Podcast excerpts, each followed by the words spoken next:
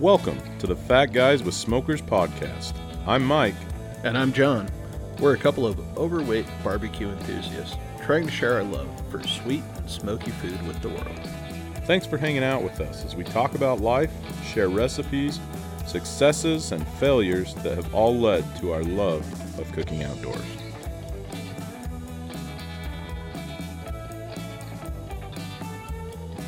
Welcome, everybody, to the Fat Guys with Smokers podcast. I'm Mike, here with John and A very special guest. a very special guest. We have talked about this many times and have finally pulled the trigger. We're here with Danny. How's it going, Danny? It's going great. Thanks for having me. thank you for being here.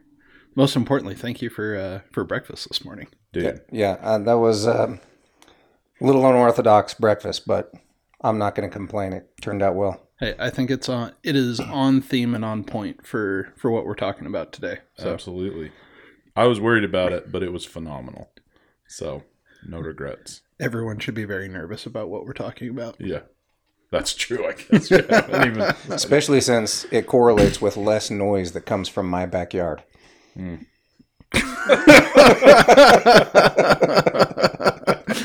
oh, Danny, Danny, Danny. Hey, I'm going to try real hard to keep it PG, but It's all right. I am who I am. PG PG thirteen. It's it's all good. Well, I I don't think we'll hit the 13 level. That's what I'm talking about. It- it- Danny, normally we do a shout out, but since you're here, why don't, why don't you tell people a little bit about yourself and uh, where they can find you on social media? Yeah, you bet. So um, I'm a I'm a general contractor and a professional fisherman. Um, been doing that for a few years. I'm sponsored by Nine to Five. They're a pretty laid back sponsor. They don't care if I win too many tournaments or not. But uh, yeah, I've been doing that as much as I can, and and uh, you can find me on Instagram d un, d3 underscore management, and uh, you'll see a lot of pretty pictures of my truck and trailer because I'm also a traileraholic. You uh, you do have a pretty truck. Yeah, and trailers. That's the I like the trailers as much as the trucks. Are you really a professional fisherman? Uh, sponsored by Nine to Five. I did not know this. Yeah, yeah. You guys are laughing like there's an inside joke here, but that sounds awesome. Yeah, he- he- It is awesome. I have to work a nine to five to be able to fish, and um, I get it now. yeah. That's awesome. but I do do. Uh, I do do. I do. you said doo I did it. I did it. I hate it. I do a couple of fishing tournaments a year, though. No, very cool. I didn't know I that. took second in my last one. I didn't know that. Yeah, I did. I feel like I know a lot of things about you, Danny. I didn't know that. I took second in my last fishing tournament. Where Some- was it? It was uh it was a saltwater tournament. Yeah, it was down in Tampa, Florida. Are you serious? Yeah. Holy cow. Yeah. That's I'll uh, awesome. I'll send you a picture when I get it. There's a there's a team of us that go out and it's a pretty cool deal actually. I'll speak to that. It's part of a charity event and uh, it benefits the the um, children with adolescent diabetes foundation i think is what they call it. Mm. and uh, so you pay to get in the tournament and then um, all the proceeds from the tournament goes to that foundation. So it's it's like 95% charity fundraiser 5% tournament. That's why i won second place because the competition is not that stiff but it's a good time. Very cool. Well, Danny, we uh, we're obviously a, a barbecue podcast. Tell us uh, tell us a little bit about how how you got into outdoor cooking. What uh what uh what inspired you to to do the things you do? Yeah, great, great question. I thought about that a little bit, um, and I got into outdoor cooking. Really, my mom was kind of the inspiration there. It seems like everywhere we went in the summertime involved a Dutch oven and her behind the coals, and uh, it also seemed like she was cooking for groups all the time. If there was a gathering in my hometown, it involved probably her or one of our friends behind the coals of a Dutch oven dinner. And so that's really where I got introduced to outdoor cooking. Yeah, you were saying she like regularly did cooks for over a hundred people. It seemed like it. I mean, it was Holy it cow. was I mean yeah, Did you get, regularly. did you get pulled into prep and like were you chopping potatoes for days and No, I don't know. She's just my mom and Wonder Woman. I don't know how she did it. I, it didn't even really seem like an inconvenience. It just seemed like, oh yeah, mom's cooking for, you know, all of Uintah County again, Holy or cow. all of Duchesne County again. So That's crazy. I mean, I we- have I have pictures of her. I'll see if I can find one and share with you guys. I have pictures of her standing under tarps that have been tied between trees, just downpour rain, with like five Dutch ovens all stacked on top of each other while she's tending coals, trying to keep things hot. So That's crazy. Uh, we uh, we've talked a little bit about like some of the big cooks we've done. We talked about the the pig that we cooked, and Mhm.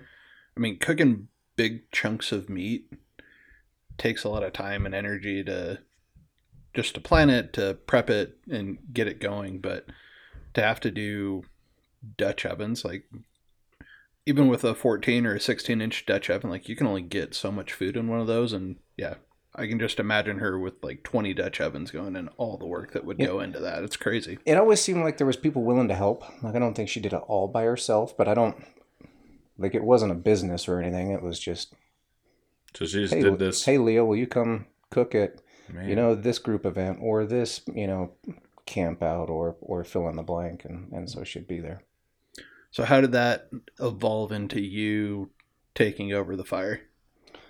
uh, she always she always let me explore and try new things in the you know when it when it came to cooking and i had full access to her cookbooks and and so i'd try cooking new things as, as early as as early as i can remember. I'd be trying to make pancakes from s- scratch and stuff. And i remember you know my whole family choking down pancakes that i made with baking soda instead of baking powder because i didn't oh. understand the difference. Man.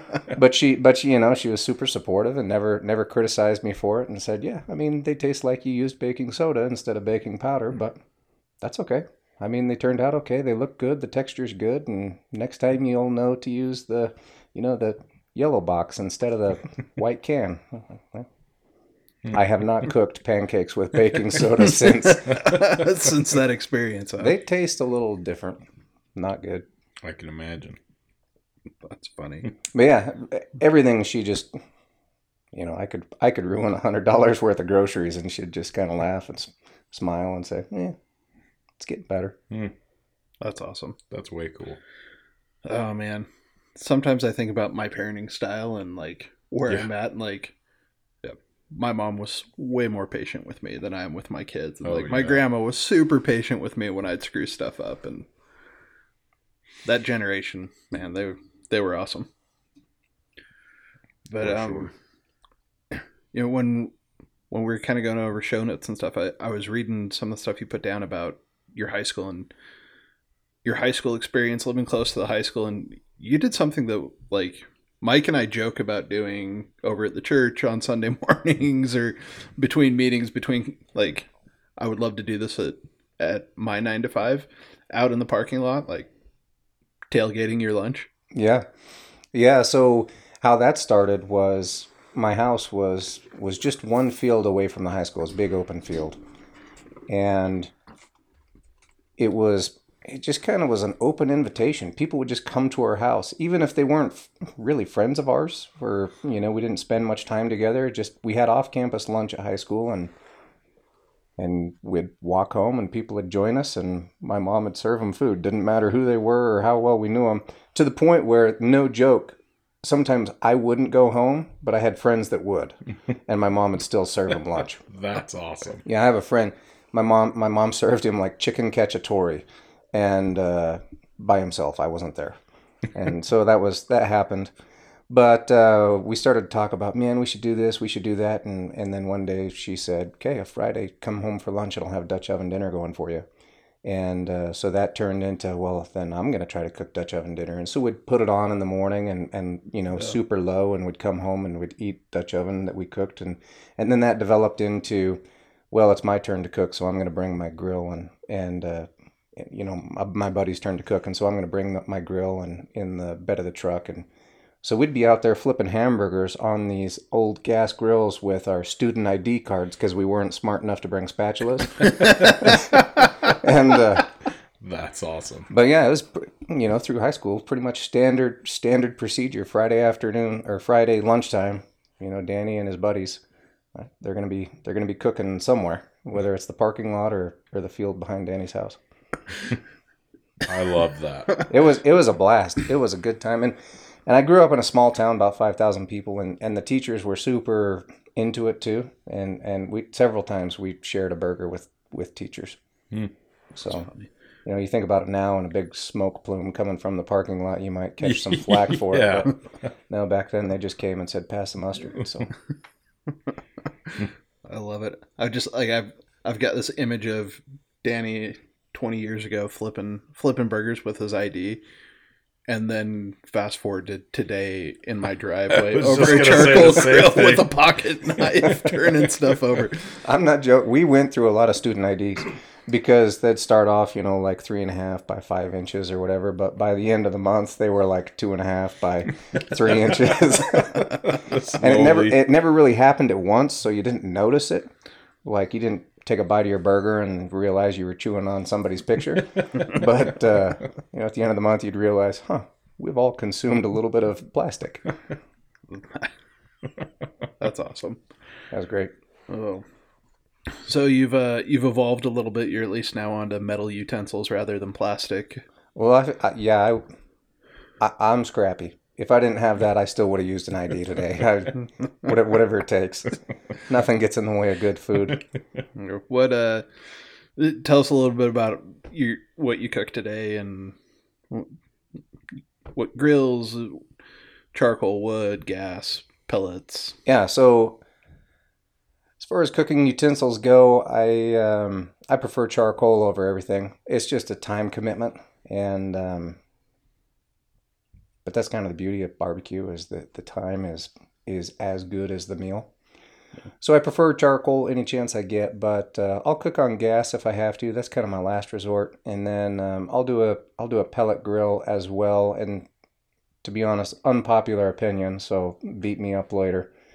They're um, they're okay. They're convenient. I like them out of convenience. I don't really like them out of top shelf flavor, but I'm also not that big of a snob, so I enjoy the flavor as well. But if I had a full Saturday to do nothing except for make top shelf food, it would be over charcoal.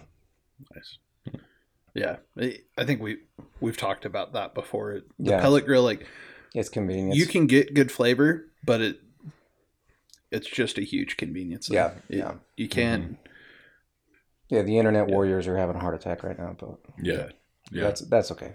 charcoal's charcoal's got awesome flavor, but it's it's real hard to to throw a pork shoulder on a charcoal smoker and walk away from it for nine to five and come back and still have a decent meal. Yeah, if you're throwing a pork shoulder on charcoal, you're going to eat in about three and a half hours. Mhm. And that's just all there is Yeah. to it.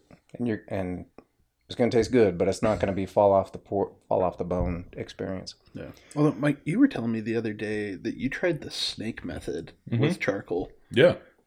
It was awesome. It actually worked. I've, I've seen it online a bunch. So the snake method, you just like pour the charcoal in. I used, so I used my vortex, which is just like a cone, poured the charcoal along the outside and then just lit one end. So the whole like bottom of the grill was not on fire and it was just a small piece of it and it slowly worked its way around and it, it actually stayed pretty what did i cook on that? A chuck roast? And it stayed pretty i mean consistently where right where you wanted it. It was indirect so i put the meat in the middle and the charcoal kind of burned along the outside slowly. Um yeah it actually it kind of changed my mind because i've done a lot of pork shoulders like on my drum and stuff and that's how it is like they're done in three hours and it's good it's not bad but it's not the fall off the bone tender you know um, but i wonder if i could make that work uh, using that method so i don't know Well, let me know when you try. yeah i will How long did did it burn for?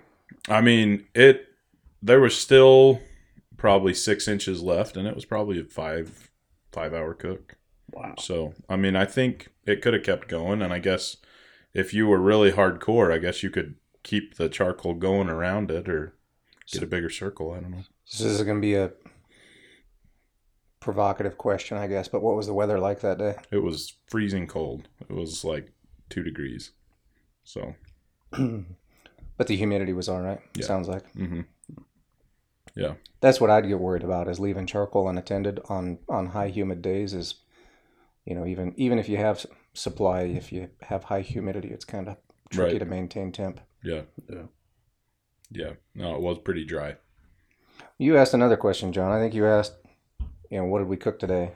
I cooked, right? Did you ask that? How, Well, how do I cook it, and, and what did yeah, I cook? well, yeah. What do you What do you like to cook? Let, let's start there. If last meal, I think we've established you're you're cooking on charcoal. yeah, What What are you cooking? last meal.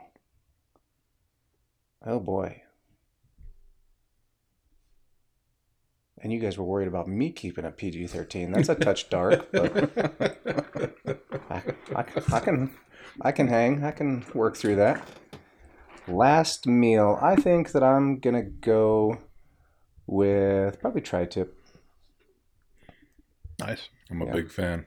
Yeah, and and the reason is because it has a high impress factor and a low effort factor, which is kind of how I've tried to model my life. So it's kind of symbolic.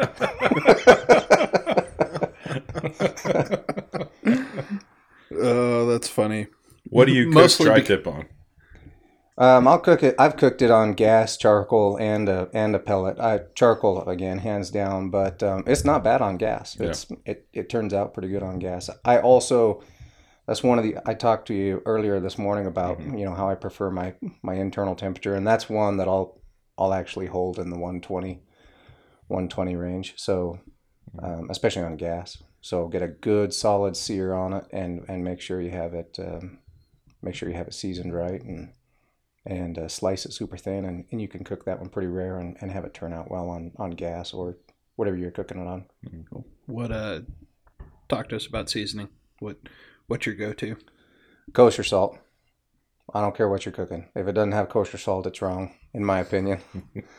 um, and I, I, I'm kind of a stickler for kosher salt too. I, I won't do table salt on the pit.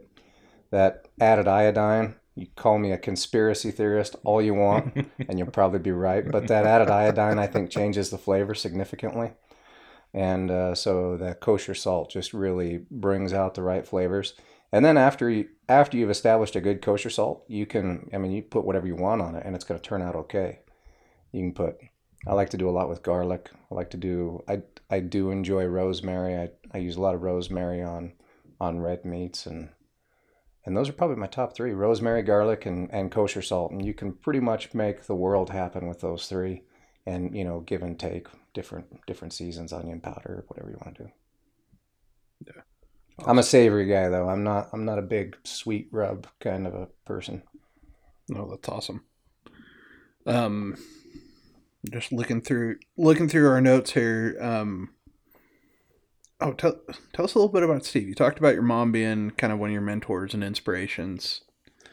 Yeah. So so Steve Steve Urisk is uh well he's passed now, but he um, he was a family friend, and I'm not sure where the relationship started, but it, it goes back to as early as I can remember, and and through the you know through the years, and still good friends with their family.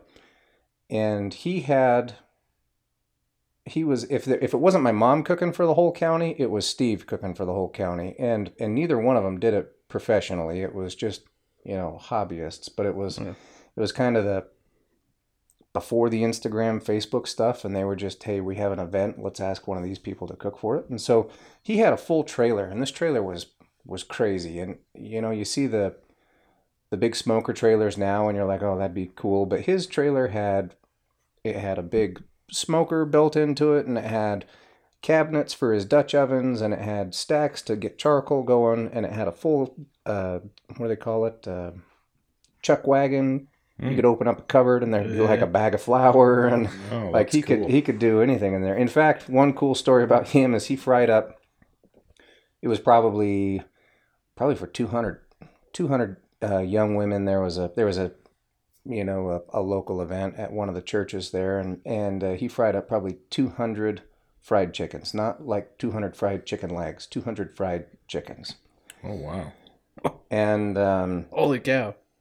Incredible. So this was up in up in the mountains, and uh, my dad was there, and I and uh, my sisters, everybody was there. So anyway, there was later that night, after they'd cleaned up food, they heard something digging around in the garbage cans, and they went out looking to figure out what the what the noise was.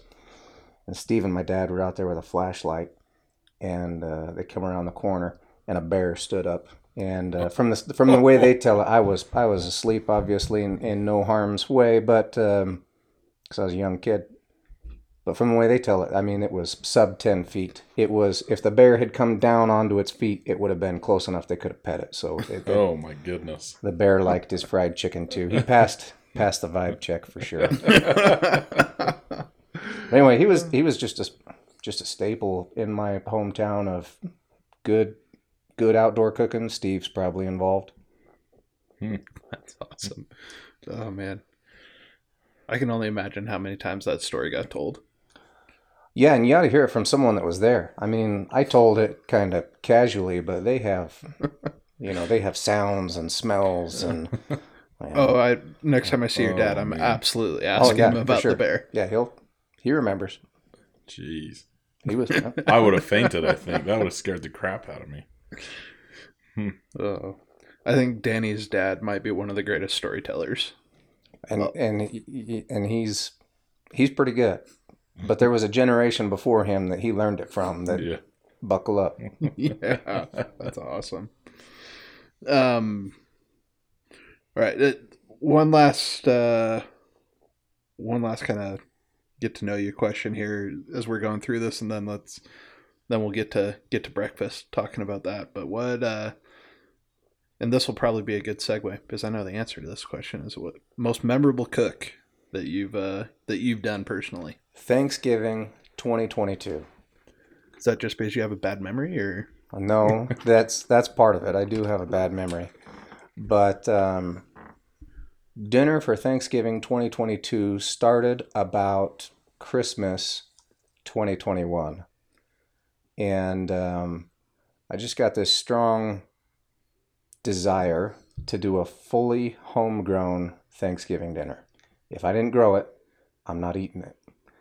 And um, you'll you'll learn as we got into that. We cheated a little bit meaning um, I did make the kids make their own butter, but I was fresh out of cow, so I did buy heavy cream and make them churn the butter.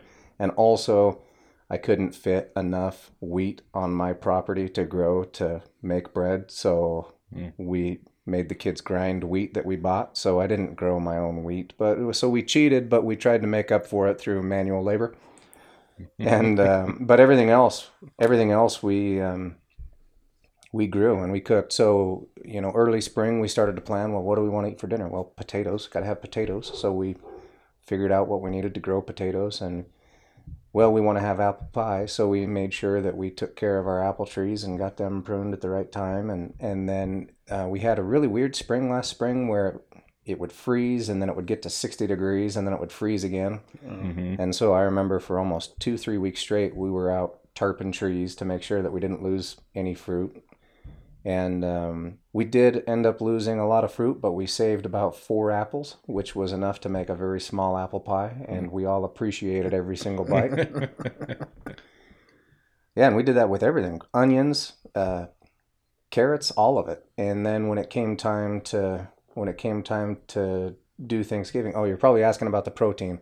Um, fun fact about me: I don't really love turkey, and uh, I didn't want to raise one, so we raised lambs instead. And so in October of 2022, um, we butchered the lambs and, and processed them and, and had them fully ready. And so we everything everything on the table was was homegrown or you know homemade to some degree, including when we made the pies.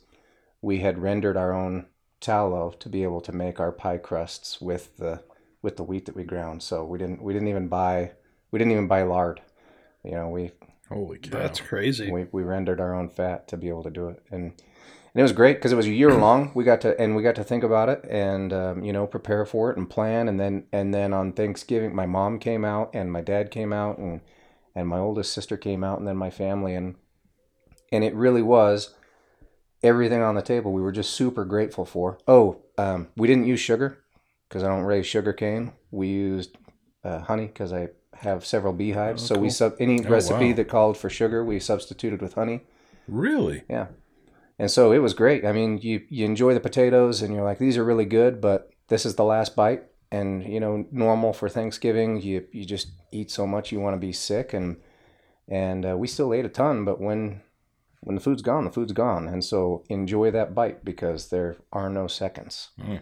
And uh, we had plenty of food left over on some of the things, like we had carrots and and parsnips for days, but um, mashed potatoes went pretty quick. And that's it. Mashed potatoes are gone. They're gone. So That's crazy. grew our garlic, grew everything. And so it was, it just felt, I've never had a meal, uh, for lack of a better word, ground me. Like it just felt very on the edge of spiritual experience. Like it was just very grounding. Hmm. I enjoyed it. I'm 100% doing it again. That's going to be, that's going to be a thing going forward. Now the next day, my wife does like turkey, so we did a traditional Thanksgiving. that you know, on Black Friday, we cooked a regular bird and used store bought potatoes, but the the real Thanksgiving was full of homegrown. That's awesome, man. That's so cool. Um, so I get, I've brought this up a couple of times. You and I have talked about lamb quite a bit Oh yeah, in our friendship, and uh, I mean, you, you you said it well this morning. Like nine and a half out of ten people are going to turn their nose up at lamb. oh yeah. Lamb lamb is hands down one of the most underrated sources of protein in America. I'd say the rest of the world has it figured out, but Americans have have some pretty strong feelings about it, and it's usually not supportive. You know, they favor the beef, the chicken, the pork, and, and that's great. I love beef, chicken, and pork, but lamb is highly underrated. Yeah, I I love lamb. Mike, you had your first first bite of real lamb Yeah. today. I At mean, least that I remember. I mean, my mom grew up on a on a sheep ranch, and we really didn't eat a lot of lamb, and so I was pretty skeptical when you're like, "Yeah, Danny's coming over. He's gonna cook us up some lamb chops, and then we're gonna do the podcast." I was like, "Oh, cool." It was phenomenal. It was really good. But you had all kinds of tips and tricks. Like, it sounds like lamb's pretty easy to screw up, and that's part of why a lot of people don't like it. It's I don't think it's easy to screw up. I think it's pretty bulletproof. You saw we cooked some super hot and it turned out good, and we cooked some a little bit lower and it turned out good. But as far as I think the I think where the mistakes come in is how you serve it. Because everybody said, you know, the nine and a half out of people, nine and a half out of ten people, hey, do you like lamb? They're gonna say, you know, no, I don't like it, and everybody's gonna say, well, it depends on how you cook it. And then their answer will be, yeah, that's what the last guy said, and I tried it, and it still tasted bad. I think it's less about the cooking. It's very forgiving in how you're cooking, but it's how you serve it. So lamb is a lamb is a social meal. If you go, if you rewind the clock and and and think about how the other countries are eating lamb, or think about how lamb was eaten early on, you know, it wasn't packaged up and, and nice and sold on the, the store shelf and that kind of thing. You'd, you'd cook a lamb, an entire lamb at the whole time. And in fact, in South America, when I lived there, they'd do, uh, they call it crucified lamb.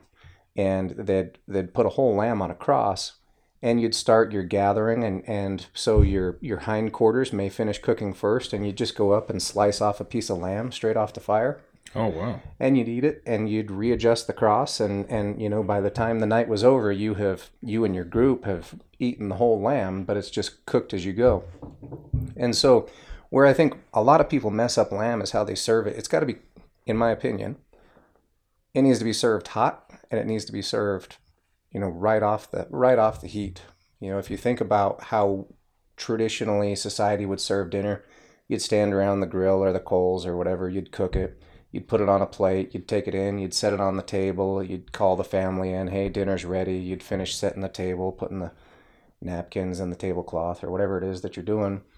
You know, and by the time you eat, that lamb's been sitting there for maybe 10, 15 minutes. And for a steak or a tri tip or something, that's perfect because you want it to rest. But with a lamb, some of that flavor that people think is offensive comes from the fat. And as it cools, that fat starts to harden up again and that's where you kind of get that offensive flavor. And so if you eat it uh, like a social meal, hot off the grill, like a like a appetizer, essentially. Just here, slice a piece and eat a piece. I've never had anyone try it that way and say that they were offended by it or that it was not pleasing to them. That it's you know that it's that it's not a good that it's not a good meal. But I've had a lot of people that have tried it at a dinner table or at a restaurant or fill in the blank at wherever other you know social gathering and they say that it's not their favorite because there's kind of some strong flavors associated with it. And I, I think it's in large how it's served. That's a great call out, and, and I'm glad you talked about like with steak, brisket, like any of the big meats, like that resting period, like it's crucial. Like Mhm. I'll rest a brisket for two hours before I serve it.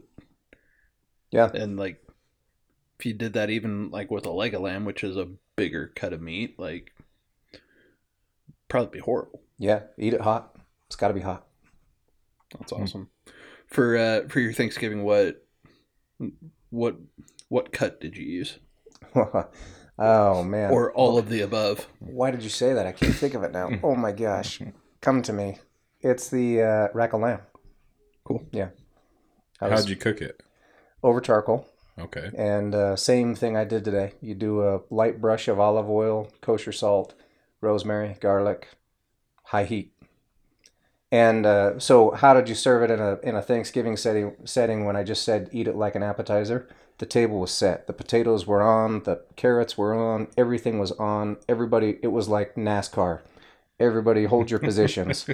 and you know, I I yelled from the grill, "Hey, food's gonna be done in five minutes." So like the kids are gathered up, they're sitting at the table. I'm not joking. You can ask my wife. You can ask anyone about. This is I'm just awesome. thinking. Uh, I'm like sitting here thinking about your boys like geared up, ready to Yeah. go, fork and Fork knife in in their hand, hand, ready to like, go. Oh, I'm, I did exactly, and uh, so yeah. Hey, dinner's done, or lunch is done, or you know whatever it is is done, and and uh, we brought the meat in and and hit the cutting board with it, and boom, boom, boom. Hmm. So it was it was sub one minute from the time it came off the grill to the time it was on plates, next to potatoes and carrots, ready to be eaten. It was sub one minute, and and it was great. Everybody loved it, including my kids who helped raise the lambs. I think that's an important part of the story. Is that was that was a big part of the Thanksgiving experience too. Is the whole family was involved in planting the garden, you know, raising the animals, processing the animals. We processed them all by ourselves. Hmm. How'd the kids do with that? Uh, they did pretty well. Uh, my middle child struggled a little bit, but um, shocker, it's because he didn't listen. And um, so, you know, we told him what was going to happen, but then for the for the dispatching process, I did ask them to go in the house, and um, and then I was going to bring them back out, and they could help skin the animal and and uh, and clean it out. But Nash had snuck out and so he actually saw the dispatching process when I didn't know that he was seeing the dispatching process, and Mm. and I think that that bothered him, which is actually I think good that it bothered him. I'm actually, you know, I, I don't want to see him uncomfortable, and I and I didn't want to see him sad, but I I do think that we've moved a little bit away from that in society that that uh, you know people don't really get to feel what death is like until it's a big life-changing traumatic event like a father or a mother or a sibling. Mm. And so I'm I'm I'm actually from a parent perspective glad he got to experience a little bit of oh life is life is a gift Mhm. and life is can be lost. Yeah, Yeah, I've got to think that added added a little, little bit to that true Thanksgiving spirit. Yeah, 100%. Mhm. But it's yeah, I mean, it's kind of funny how I think all three of our our middle boys are about the same age, and I just I love that all three of them are like if if I had to go through all of our families and pick the one kid that was like not gonna listen and was gonna do it, like it's the it's those three A boys. hundred percent. I, I love all of them, but I like to think of my middle boy as me without a filter. Like he's just, just. yeah. I love if, that. If I acted on every thought that ever went through my mind, it would probably come out just like him. there are not many kids that not just rock a mullet, but actively ask to have one, Danny. Oh so yeah. Oh, by the way, he's five, yeah. and he's been and he's been asking and maintaining a pretty well groomed mullet for probably the last two years. Yeah, at So it, it started young. Yeah, he's Yeah, a- he, he watched a kid jump a bike on a video, of course. Watched a kid jump a bike with like ape hanger handlebars from the 80s, and he's like, I'm going to be that guy. And I was like, say no more. Say no more. Yeah, I'll get the buzzers. I'm, that's that's not a joke. That's real. That's awesome. Oh, that's awesome. Well, Danny, thanks for first of all, thanks for the lamb this morning. It was delicious. You're welcome. And thanks for thanks for taking the time, come and chat with us and uh and tell the world about lamb. Let's uh hopefully after this, you know, if we survey our listeners, maybe we'll get to, you know, only nine out of ten are gonna stick their nose up at lamb. Maybe we converted 0.5. Hey, if there's anyone that wants to challenge it, I'll cook lamb for anybody. If they, you know, if you want an invite to come eat lamb, come on over. I, I know a guy that raises them. Yeah. You've converted me. I I'll be honest. say- I was going to be one of those people that would be like, yeah, I mean, lamb? I don't know. But man, it was really good. be careful what you offer, Danny. We've got a pretty engaged listener base. You uh, you may have a few people show up on your doorstep. I have a couple lambs. That's awesome. Alrighty. Well, thank you, Danny. Um, thanks for being here with us. Thanks for being the, uh, I guess, the second guest. Yeah, that's true, The Haley. The You second, don't count the boys' book report. yeah, we're that book report. thanks for thanks for being a, a guest on Fat Guys with Smokers. And until next time, I'm John, I'm Mike. and we're Fat Guys with Smokers. Thanks for listening to the Fat Guys with Smokers podcast. Be sure to check us out on Instagram and Facebook. Leave us a comment.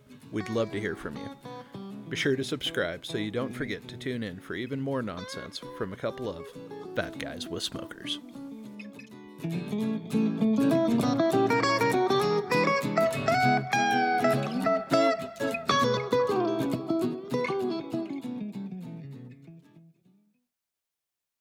Don't forget like, subscribe.